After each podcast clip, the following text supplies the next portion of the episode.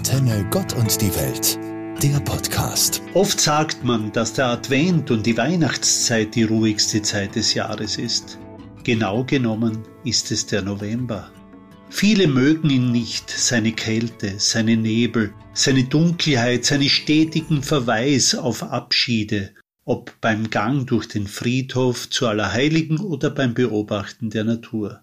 So manches muss losgelassen werden, auch witterungsbedingt, weil manches nicht mehr so möglich ist. So ziehen wir uns gerne zu Hause zurück, genießen die heimelige Wärme am Ofen oder zünden in dieser dunklen Zeit gerne Kerzen an. Das Leise löst das Laute ab.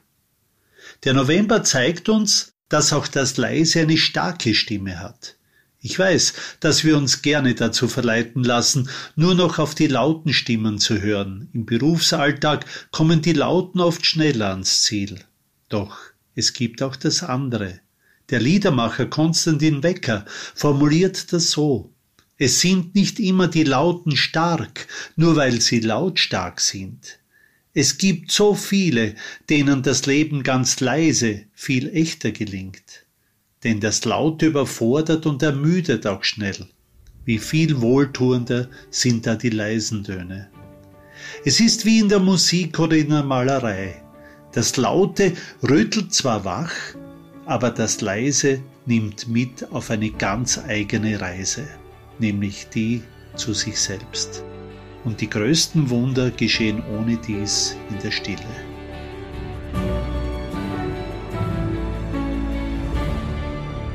Mein Cousin Edmund erzählte mir von einem Arzt, der in seinem Beruf über Jahrzehnte Erfolg hatte und sich eines Tages hinsetzte und einen Dankesbrief an seine ehemalige Lehrerin schrieb, die ihn damals so sehr ermutigt hatte, als er in ihrer Klasse war.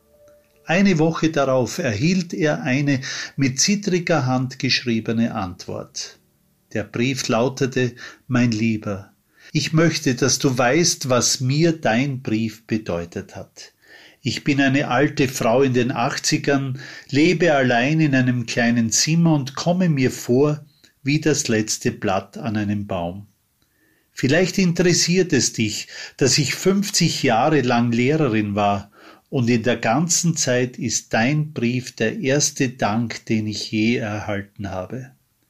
Er kam an einem kalten blauen Morgen und hat mein einsames altes Herz erfreut, wie mich in vielen Jahren nichts erfreut hat. Soweit diese Erzählung, die ich einfach nicht vergessen kann, und ich muss dabei an einen Spruch denken, in dem es in etwa heißt, Menschen, die ihr Leben gesünder, glücklicher, reicher, intensiver und erfüllter leben, verbindet etwas sehr Einfaches. Sie sind dankbar. Kann man Dank einfordern oder ist man zur Dankbarkeit gar verpflichtet?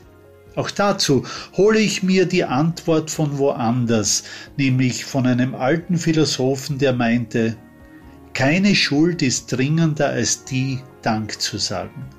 Also bezahlen wir Schulden, wenn wir uns bedanken.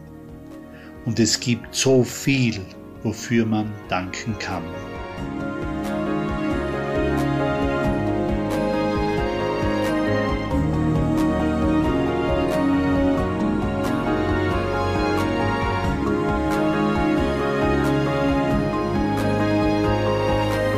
Gute Worte für heute. Ich wünsche dir, dass dir heute gute Worte begegnen, ein Lob, das dich aufrichtet, ein Wunsch, der dir Flügel verleiht, eine Frage, die neue Wege öffnet, ein Hinweis, der dich weiterbringt, ein Dank, weil du da bist. Gute Worte für heute tun gut, noch dazu an meinem Geburtstag. Welch großes Geschenk sind gute Worte, Sprüche, Geschichten, Gedanken, Gedichte, Gebete, Bilder an denen man erkennt, dass sich dabei jemand etwas gedacht hat. Ehrlich gesagt mag ich das minimalistische OS Gurde, womöglich noch als Druckvorlage, überhaupt nicht. Außerdem weiß der oder die überhaupt, was das Gurde für mich ist? Da lobe ich mir Glückwünsche, bei denen ich das Gefühl habe, dass sich da jemand mit mir auseinandergesetzt hat und selbst wenn es nur in einem persönlichen Satz ist. Ja, solch kleine Aufmerksamkeiten und Geschenke liebe ich.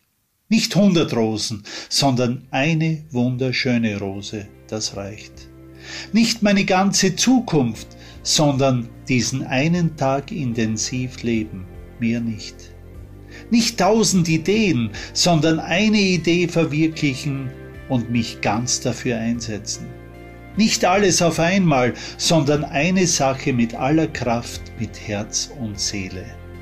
Und ich habe alles, was ich brauche.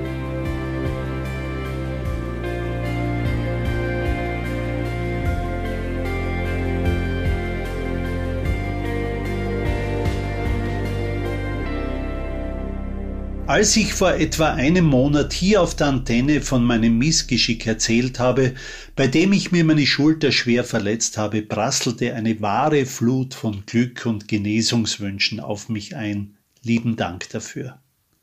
Was ich aber sagen möchte, ist, dass ich in dieser Zeit auch viel gelernt habe. Wie wertvoll es ist, zwei gesunde Hände zu haben, wie wertvoll es ist, gesund zu sein. Wir nehmen das oft als so selbstverständlich hin. Schon die klugen Köpfe der Antike wie Cicero wünschten sich Gesundheit, nicht Reichtum, weil alles wirklich Kostbare kostenlos ist. So fand ich in einem alten Zeitungsartikel folgende Zeilen. Sieh dir die Blumen an, welch himmlische Welt sie dir eröffnen, alles kostenlos. Geh über eine Wiese in den Wald zwischen den noblen, duftenden Bäumen, alles kostenlos. Schau dem Vogelflug zu, den behutsamen, grandiosen Landungen im Nirgendwo, kostenlos. Hör die anrührende Musik von Glockengeläute und Vogelgezwitscher, das der Wind von irgendwo dir zuträgt, kostenlos. Höre auf deinen inneren Arzt in deinem Körper und deiner Seele, der einzige, der dich wirklich rastlos heilt und beruhigt, unbedankt und kostenlos.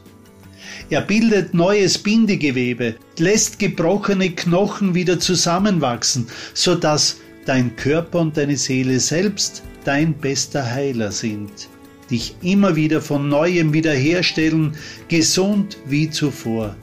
Und das alles kostenlos.